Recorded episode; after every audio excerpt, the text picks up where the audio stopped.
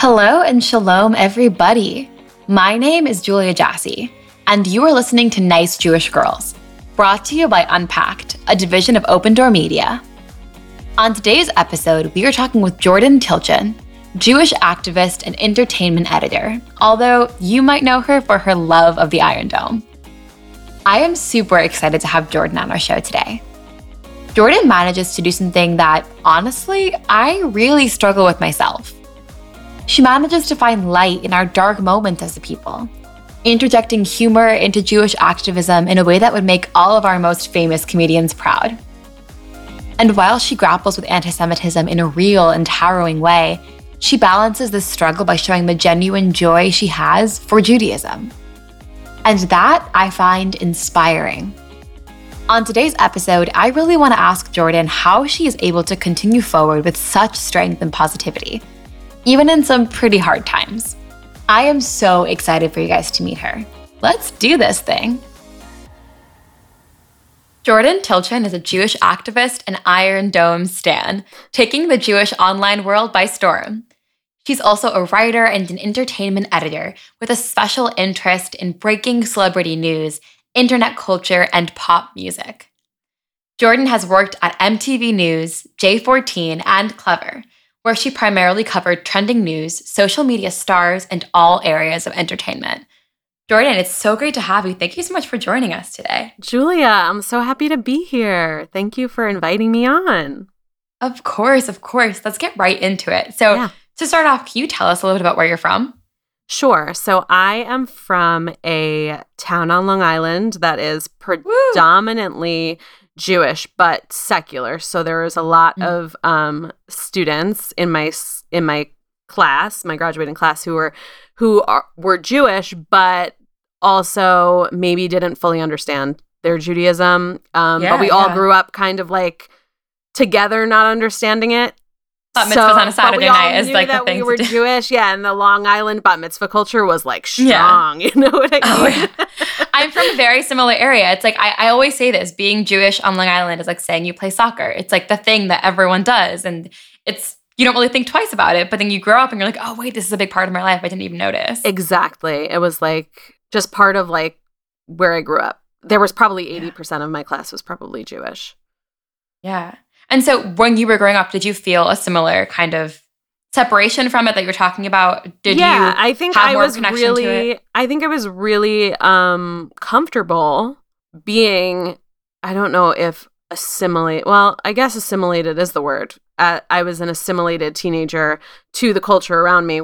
A lot of my classmates didn't really understand their Judaism and I didn't either. And for me it it really didn't come until later on in in my 20s where I started to actually understand it mm-hmm. more. Until then, it was all just like fully cultural lox and bagels, bat mm-hmm. mitzvahs. Mm-hmm. Um, just being surrounded by Jews and knowing you're surrounded by Jews. So feeling like, you know, you're in your community. It's just that it's like a very watered down identity almost.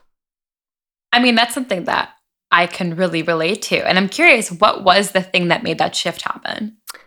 Um seeing israel for the first time totally mm-hmm. changed everything like it everything started to make sense like the the traditions and the stories and understanding the diaspora i understood the diaspora experience so much better just by going to israel and realizing that like oh we actually do have you know a home like they're like mm-hmm. we're we're not really we live in the diaspora but like our homeland is here and and it it fully completed our story for me. Um mm-hmm. it it took meeting israelis meeting um meeting other jews from around the united states um because the new york experience is not at all universal. Not quite no. Um but yeah that was what it was. It was it was seeing israel and sort of it took that to complete the story and so now you do all of this work in this online activist space. Um, you combat anti Semitism, you shed light on anti Semitism in the community, you talk about all of this stuff pretty much every day. Was, was going to Israel what made you inspired to do that, or was it something else? Actually, it took uh, a few years after I knew I loved Israel when I went, and I went back Mhm. the following year, and I just knew that I felt like this like unbelievable connection to this place, and Mhm. I it made me want to learn more about my history, about about this land, about you know Jewish history as a whole, thousands of years worth, um, that I never really paid attention to before or thought was important. Which is mind boggling to me now because I can't think of anything more important. Um, and so it wasn't until probably like two or three years after the first time I went to Israel because what happened was with the pandemic, there was like a rise in a noticeable rise in anti Semitism.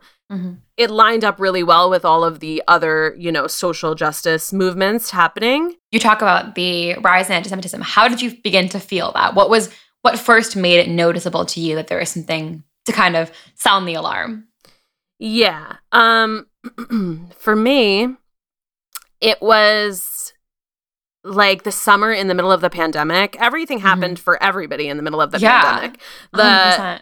every community started to really feel the weight of the pandemic and inequality and Mhm. you know so many different things in, at the height of the pandemic especially with so much uncertainty with like how do we move forward so you know as tends to happen when other communities are really feeling galvanized to speak up about inequality and about the issues they face and about racism and all of you know these societal issues typically when there are issues in society the blame ends up falling back on the jew. And so it's not really a coincidence that that we started to feel this at the same time. You know what i mean?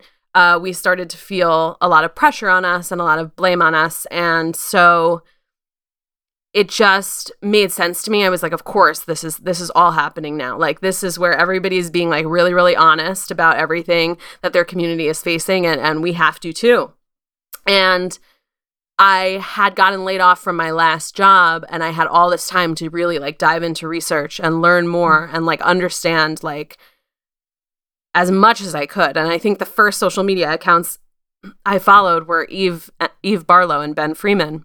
Mhm. And I was like so, first of all when I when I um saw Eve's account I was like, "Oh my god, she's a music journalist. Like she's just like me in the same in one of like almost a si- exact circumstance because Really interesting that you guys are both attracted to the same kind of issues Yes. coming from a similar background. yeah. because I think because actually been a past guest on our show as well. So. oh wow! Yeah. I think because her and I both worked in these progressive spaces and we understand how the media works.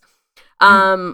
But at the same time, like she didn't know who I was. I was literally like sliding into her DMs and I was like, "Thank you for talking about this," because like, you know what I mean? Yeah. Eve Barlow was a previous guest on our show, and she's a Scottish music journalist who's turned into a huge activist in the Jewish space. Similarly, with Ben Freeman, he is her childhood best friend. They both have become super strong and powerful Jewish advocates. Ben is actually in Hong Kong a Holocaust educator professionally, so he does that really online and offline. They're both a really powerful duo who have known each other since childhood. So it's a really cool thing to see them you know, interacting and doing these things sort of publicly. And they also are people who I think inspired a lot of the the advocates in this space. Oh my gosh. I, think like almost everybody, honestly, started with even Ben. Well, it was amazing too to me because, I mean, Ben's in Hong Kong. Eve I- is, you know, I mean, in the States now, but, but Mhm. like both from, from Scotland. And it's Mhm. like, it really makes you ha- also just being able to connect with them and to feel those same similar issues is like, oh, this is like, this is the diaspora. Not that the diaspora is one universal experience, but like it's so interesting to hear, you it's know, coming together. to hear it all coming together, to hear what happened in the UK and to feel it start to happen here. It For was so interesting to me. I'm really interested in in asking. So you talk about feeling this sense of being seen by people who you probably never met before. I mean, you and I just met recently, which was great, but like Yeah. we never met before and we chatted for for months. Um in response to activism, obviously there's good and there's bad. Starting with the good. How has that community response been? Have you heard from people that your work has been empowering? How has that affected you? What's been that experience for you? It's been really interesting. It's been amazing because it it means a lot to know that like my background is a writer. So Mhm. I'm used to writing about I was used to writing about celebrities, but the fact that mm-hmm. I can like still use words and put them together in like a really meaningful way that like mm-hmm. challenges maybe what people knew about Israel or what people knew about Jewish people or what people couldn't mostly what Jewish people can't a lot of them who don't have maybe have a writing background but they couldn't put mm-hmm. into words and that's a lot of the messages that I get or like you mm-hmm. you put into words what I was feeling, you put into words um, my fears, my anxieties. Um, mm. You you were just able to articulate so well like what I'm going through, and mm. that's really a really like special thing I think because I don't know what I would do if I couldn't put it into words and needed to look elsewhere and those words weren't there. You know what I mean? Mm-hmm. Like I found it, like I said, like through other activist accounts that that or writers or educators. So that helped me, and so for me to be able to do that for other people is amazing. And I get like the other day, I got like such a sweet message from a girl named Roni from Israel, and she was just mm-hmm. like, I think actually in May, uh, when the violence between Israel and Hamas really, you know, reached a a fever pitch. Mm-hmm a lot of Israelis, at least from what they've told me in my DMs, are that they felt so alone. And they felt alone because they didn't think that Jews in America cared. Mm-hmm. And it was so amazing to get mess it's so amazing to get messages from Israelis that are like, "Oh my god, like you showed me that like we're not alone, like we are not alone. We have people fighting for us in the diaspora." And I'm like, mm-hmm. "I will never stop fighting for you in the diaspora. Like this is why I'm doing what part of why I'm doing what I'm doing. The other part is, I mean, hopefully, hopefully, just to bring more awareness and educate people about the yeah. issues and to make Jews, you know, here and there feel more comfortable and galvanized to speak out and mm-hmm. defend themselves in the face of so much like unabashed bigotry. Yeah. So you you mentioned May, which I think is a topic that comes up on this podcast a lot since May because yeah, it's hard to to have existed online and not have felt a tremendous amount of dread as a Jewish person. Um, what was that experience like for you? How I mean, I, I I feel it's a fair a fair assessment to say that you probably have faced quite a bit of anti-Semitism in response to your work. Uh, uh, um, yeah. did that change around times when there is escalated violence? Um, um, how how has that kind of been for you navigating? For it? the most part, during during that during that violence in May, for the most part, I wasn't really focused on the hate that I was getting because mm-hmm. I actually like I try to be really really honest about how I'm feeling yeah. on my page and I think like I got on my Instagram story and I started to cry because I was so worried. I was yeah. so worried for the people that I knew in Israel, the people yeah. that I knew who were spending like days in bomb shelters and so it didn't really matter what was coming through my DMs to be honest. Yeah. It was just like overwhelming emotion. I remember I took off like three days of work just so I mm-hmm. can follow exactly what was happening in real time on like Clubhouse. Somebody was running uh uh somebody was running a room with like constant live updates. Yeah. Um also I just wouldn't have been able to focus at work. But generally 100%. before then, yes, there's a lot of anti Semitic vitriol that makes its way into, you know, my DMs. It comes, mm. unfortunately, with the territory of speaking out.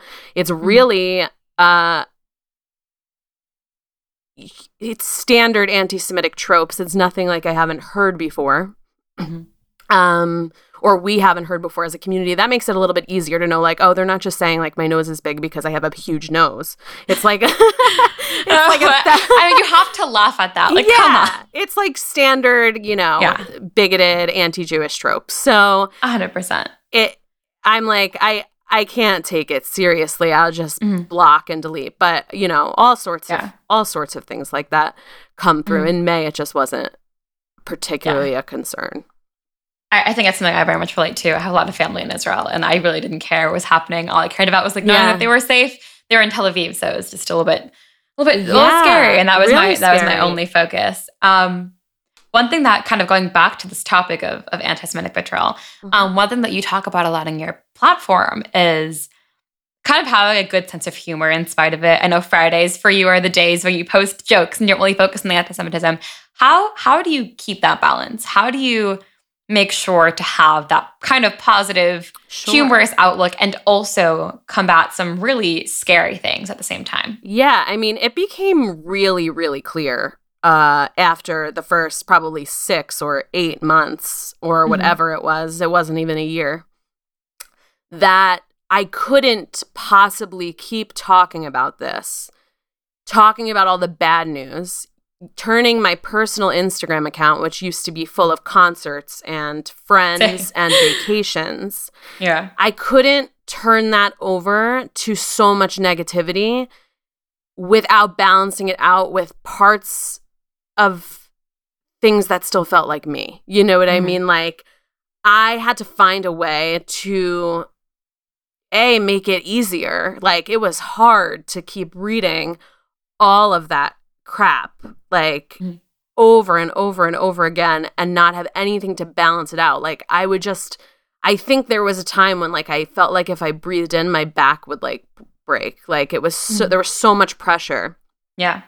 Um just so much bad news and I was like this isn't me. I can't live like this. Like I need Yeah. to balance it out. But there's a way to do it, you know, that still feels Mhm. very me and very Jewish and also you can combat hatred through humor. Like we 100%. we have been training thousands of years for this. this is our moment. Let's this is our moment. Like, this is where we thrive. And so, you know, there are very funny people on Twitter. I happen to hate the platform because it's just like Yeah. full of just, I mean, Instagram It's- is nothing compared to what I see on Twitter. Because there's trolls. reaction. Yeah. I mean, Yeah. Twitter is, is all it is, is how do you get a reaction? And- hundred percent. And there's there's trolls, but then there's also people with like really weird, just regular people with really weird perspectives, and like people who don't even realize that they're anti-Jewish, but they are. You know, like so. Um.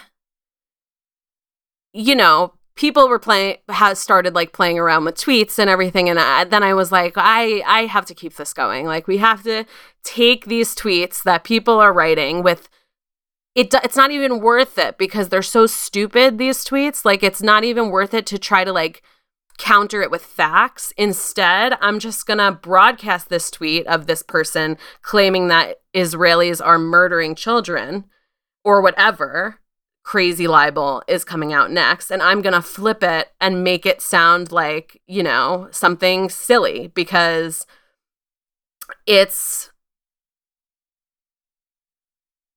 it's not worth it to counter all the lies with facts when the lies are so blatantly a lot, lot like not true. Instead, it just felt like it always, it started to feel like it just made more sense to just be like, listen, like, I'm going to put this dumb tweet on my page because if I just put it out there, then people know, like, well, she wouldn't put it out there if, if it's true. You know what I mean? Like, the tweet is so ridiculous. Like, why would she broadcast that to the to why would she broadcast a tweet that says that Israeli children that Israelis murder children if it was true? Like I wouldn't do that. You know what I mean? Like it would be something that technically no I wouldn't want anybody to know because whatever, but it obviously isn't true. So instead, I would just take the tweet and flip it upside down and and turn it inside out and and ma- find tweets that work that make things feel like a joke. Like a lot of them are pretty vague, but I'm like, you know, my grandma at Passover dinner or whatever. You you know what I mean? Yeah, I'm looking right now for an example of one of them to Yeah. read so people understand. So you really take an anti-Semitic trope and you turn it into a joke almost. Yeah. So um trying to find just I should have hmm gotten this before we started recording. Um there are so many really, really funny ones. Um so someone someone tweeted and goes, the Zionist, they'll push any agenda that is beneficial for them. Yeah. That obviously plays into tropes. Replace the word Zionist with the word Jew. Jewish control of the world. Obviously, like a classic anti Semitic trope. And someone could post that and say, oh, here's a classic anti Semitic trope. But instead, your response is, me when my parents say they're going away with just the two of them, and I suggest you make it into a family trip. So, kind of just like turning it into a joke for the sake of of not taking it seriously and pointing out the kind of ridiculousness of what they're saying. Absolutely. Which I think is is there is a funny way of handling it. Like we can spend a lot of time getting really down and sad about what's happening, or we can say this is ridiculous. Yeah, I mean, Um, I could I could dive into why tropes about Jewish control are, you know, for X, Y, and Z reasons, the history of it and all of that. But that person that tweeted that doesn't even care to know. You know what I mean? Mhm. Like that person who tweeted it is somebody who obviously pushes anti-Semitic tropes all the time on Twitter. That's their mm-hmm. prerogative. Some Yeah. people can't really be educated because they're not willing to. Twitter's also like a horrible platform for that because you're there are character limitations. Very little characters. But yeah. right, but so the only way to counter it is to blast it and and flip it upside down. And I think that that's really helped people laugh at so much hatred, which is amazing to me. I'm so glad that I get to do that. Hundred percent. Um, one thing I'm really curious about, and one thing we talk about a lot, I think, as as women in this space, is the disproportionate amount of abuse and hatred that women, Jewish women, um, really anyone who isn't like a cis man in this space is is, is facing in in the face of it, an already increasing rise in anti-Semitism. Um, to start off, is that something that you've noticed in your own work?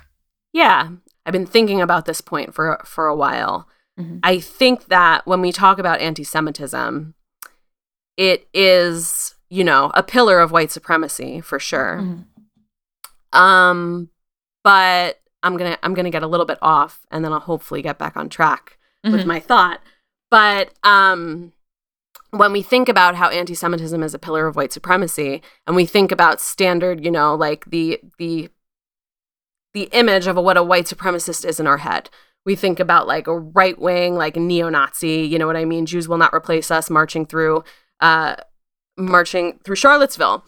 But the more I've been in this space and the more I see the anti Semitism existing from the right to the left, there are a lot of of people who think that they're doing the right thing.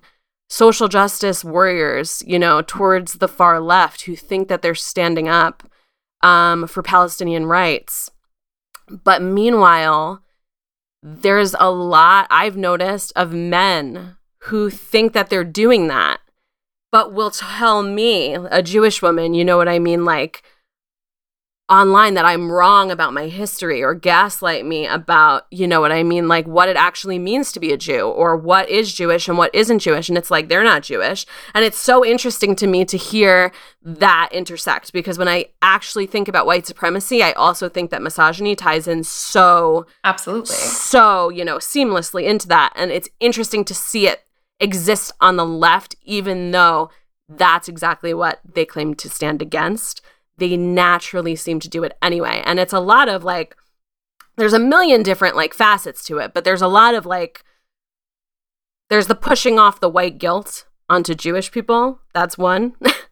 and then there's the misogyny um that naturally follows by just telling a Jewish woman that, well, first of all, I need to free Palestine and uh, from the river to the sea, and your history is bullshit and you don't belong. Not to mention that you're a Jew from Long Island who definitely, definitely can do that. yes.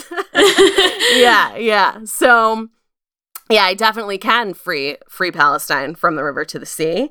And uh, exactly, exactly.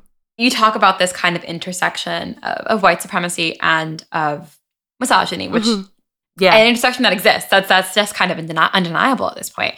Um, all women who are vocal, regardless of their background, kind of face this similar rejection of that, where it is almost threatening to someone who thinks that a woman shouldn't be vocal, that a woman continues to be vocal, and you continue to do it, and you're funny about it. You continue to do it, and you're strong about it. Um, has that been an empowering experience for you? Has it been something you've struggled with? How have you kind of remained strong even when you're constantly facing this sort of gaslighting and abuse um, online and offline? Yeah, I don't think it's a straight line. Honestly, Mhm. sometimes I feel really gaslit and I Yeah. feel like sometimes I'll I'll tweet something and I'll be like I'll think like I'm glad I tweeted that and then 2 seconds later I'll get like one tweet from like uh, some non-Jewish man telling me XYZ and I'll feel so gaslit. But then 100%. you, you know yeah, what I mean? And it's to. like, yeah, it's it's so hard not to. And then, Mhm. you know, if something goes viral or gets in the wrong hands or spirals out of control, which so Yeah. often happens on my on my Twitter. Yeah. Um it's like then you go back and you think like could i have articulated myself better with the character im- limit given you Mhm. know what i mean because now what's happening is it's it's being retweeted and being misinterpreted and being changed like my words are being flipped upside down to mean something they didn't mean or Mhm. 70 people are asking for clarification on something and it's like i can't possibly Yeah. um so sometimes like if it gets like i have to stay on top of my twitter because it, it can go out of control so quickly and then Mhm. if it does i usually just go on private just because it's like What's the actually point? what's the point it's really Yeah. hard i want to try to diminish the amount that that tweet continues to get into the wrong hands and is misinterpreted so Mm-hmm. and twitter has horrible horrible like um they don't have the right they don't have good tools for for that kind of security you know what i Yeah. mean like instagram has you know no social media is clearly perfect but instagram does have a lot more security features that i can put mm-hmm. to use twitter is like you know No. you're throwing yourself to the wolves here it's horrible it can be scary sometimes. I mean, the amount of threats that we receive in general, as as as I think I'm sure. I, I mean, I don't want to speak for any other experiences. I know as a Jewish person, we see these threats all the time. I'm sure any group that's vocal about their own struggles as a minority is facing similar things. I think, especially as women, I mean, some of the threats that I've gotten have been particularly pointed about um, assault or different things Mhm. like that that men don't tend to see as often not because it doesn't happen but just because the nature of misogyny tends to to point toward that when women are vocal online Mhm. um, or in any space really um, unsolicited comments about appearance on a post about fact. Just this kind of need to prove that you are more than just your gender but you are a thinking person that has very valid way, ways of existing. Of I course. Yeah, No, you know for what I mean. sure. I've gotten so many uh, tweets in response to my tweet calling me my tweets calling me stupid, and it's Mhm. like I am like a college educated woman who's very comfortable in her Jewish identity, who's very comfortable with her with you know the history that I've learned, the 1000s of years. You know what I mean? Like Yeah. I'm very comfortable now talking about it. And it's so weird to me that I have people, you know, calling me stupid about my own identity in my replies. Like, Yep. it's very gaslighty. It's very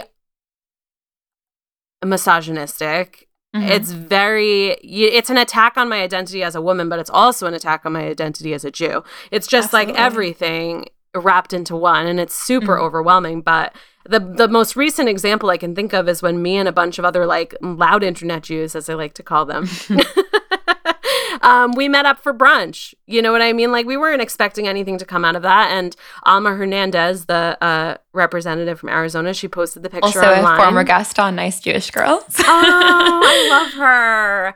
She posted the picture of us online and it was like I mean the comments were literally scary. I like had to Some reach out to people. were nervous, yeah, were yeah. really crazy. Like, you know, like memes about people like calling up Hamas to come bomb us at the restaurant. oh my goodness. people calling us first of all like specifically the women ugly i was like oh my god smelly jews i wonder how much they tipped um just like horrifying some of it was obviously like trolls and bots but i mean Mhm. there were legitimate Yeah. threats in there that were really really scary Absolutely. Um, and I think that's something that really, well, first of all, I'm very sorry that you experienced that. I saw that Oh. online and it was terrifying to see. yeah it was Um, really scary And it brings us to the last question, which is really the point of us doing this podcast, why we started this podcast in the first place,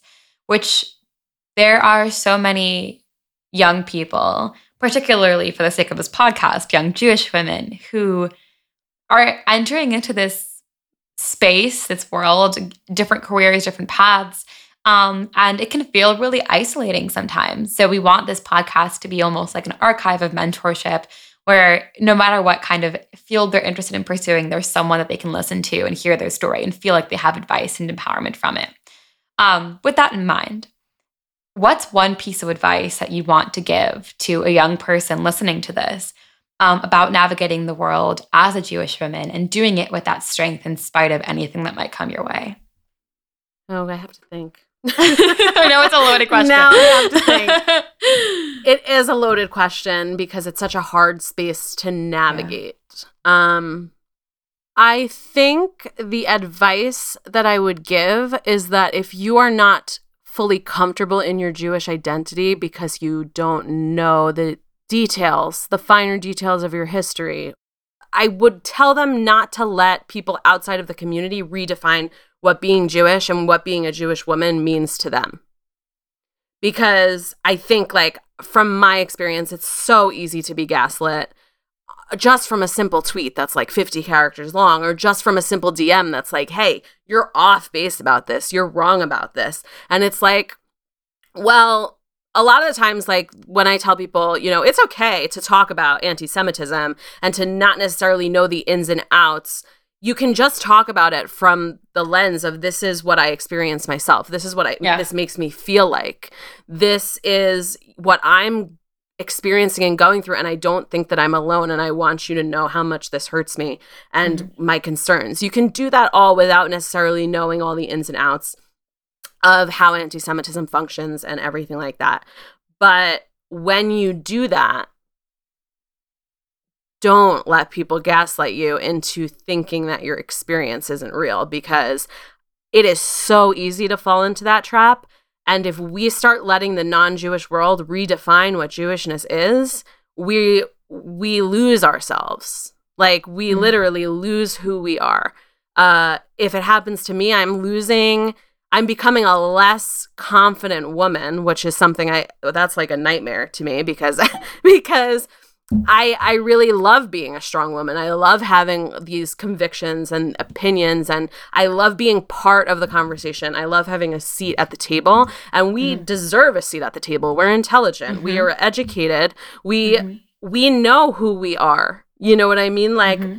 you can keep learning of course about your Jewish identity and you can learn more and more. I'm still learning, but like I know enough to have a seat at the table and I don't need somebody across from me from a man from outside of the community telling me, you know, my mm-hmm. what my experience is, what my history is, where 100%. I come from, what what misogyny is and isn't, what the appropriate thing way to speak to me is. It's like, no. Mm-hmm. I will tell you that. uh-huh. No, the one thing you will always be an expert in is your own experiences. Mm-hmm. Um and I think that there is there are so many different ways to be a proud Jewish person. For some people, that means posting online and educating, or some people, that means working for a Jewish nonprofit. Some people, that means starting a new program, like starting a new nonprofit, no matter what it is. So for some people, that just means going to a Shabbat dinner and wearing a Magen David on campus and like mm-hmm. being your own person. And that also is just as strong a di- display, just as strong of a display of Judaism as anything else. 100 You don't need to be an, uh, an educator or a Jewish studies major or anything to talk about your own experiences because you lived those. Yeah. you're the expert in those. I mean, look, the content I post online, there are nights when I'm just like, am I doing enough? Am I posting a post with enough slides that are intricate enough to fully educate people on, you know, what BDS is, what areas A, B, and C of the of the West Bank are, you know, mm-hmm. like who are Fatah and Hamas? Am I doing enough to to am I making enough infographics with enough sentences, with enough educational mm-hmm. material? And then I realized that like that's not my that's not my space on the app. There are a yeah. lot of people on Instagram doing that and they do it like chef's kiss unbelievably well. my position on social media, I have come to learn is to put words in maybe one brief sentence that are shareable that mm-hmm. make people want to share it too because they can't put it into words mm-hmm. themselves. Like if I can do that, if I can get people, even if they can't come up with it on their own, to feel confident enough to repost it, something that says, like, I will, you know, something that's like so strong that, like, this is what Zionism is. And listen, it's so great that they can post it because just the fact that it didn't even come from their account, that it came from somebody else, proves that they're not alone. That, like, oh, the person mm-hmm. who created this content feels the same way I do about my Jewish identity. And this is what my non Jewish friends need to know about what mm-hmm. Zionism is and about how dangerous BDS is and about what Israel means to me. Mm-hmm. And um, so I, I had to really come to terms with, like, am I doing enough? Um, what is my place on social media?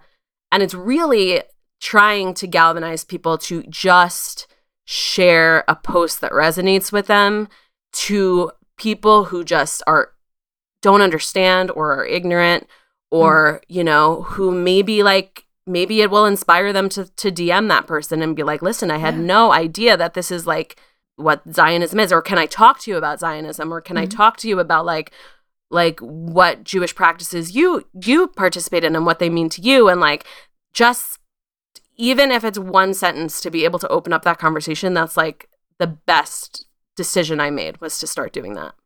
100%. And I think that you touched upon a really good point there.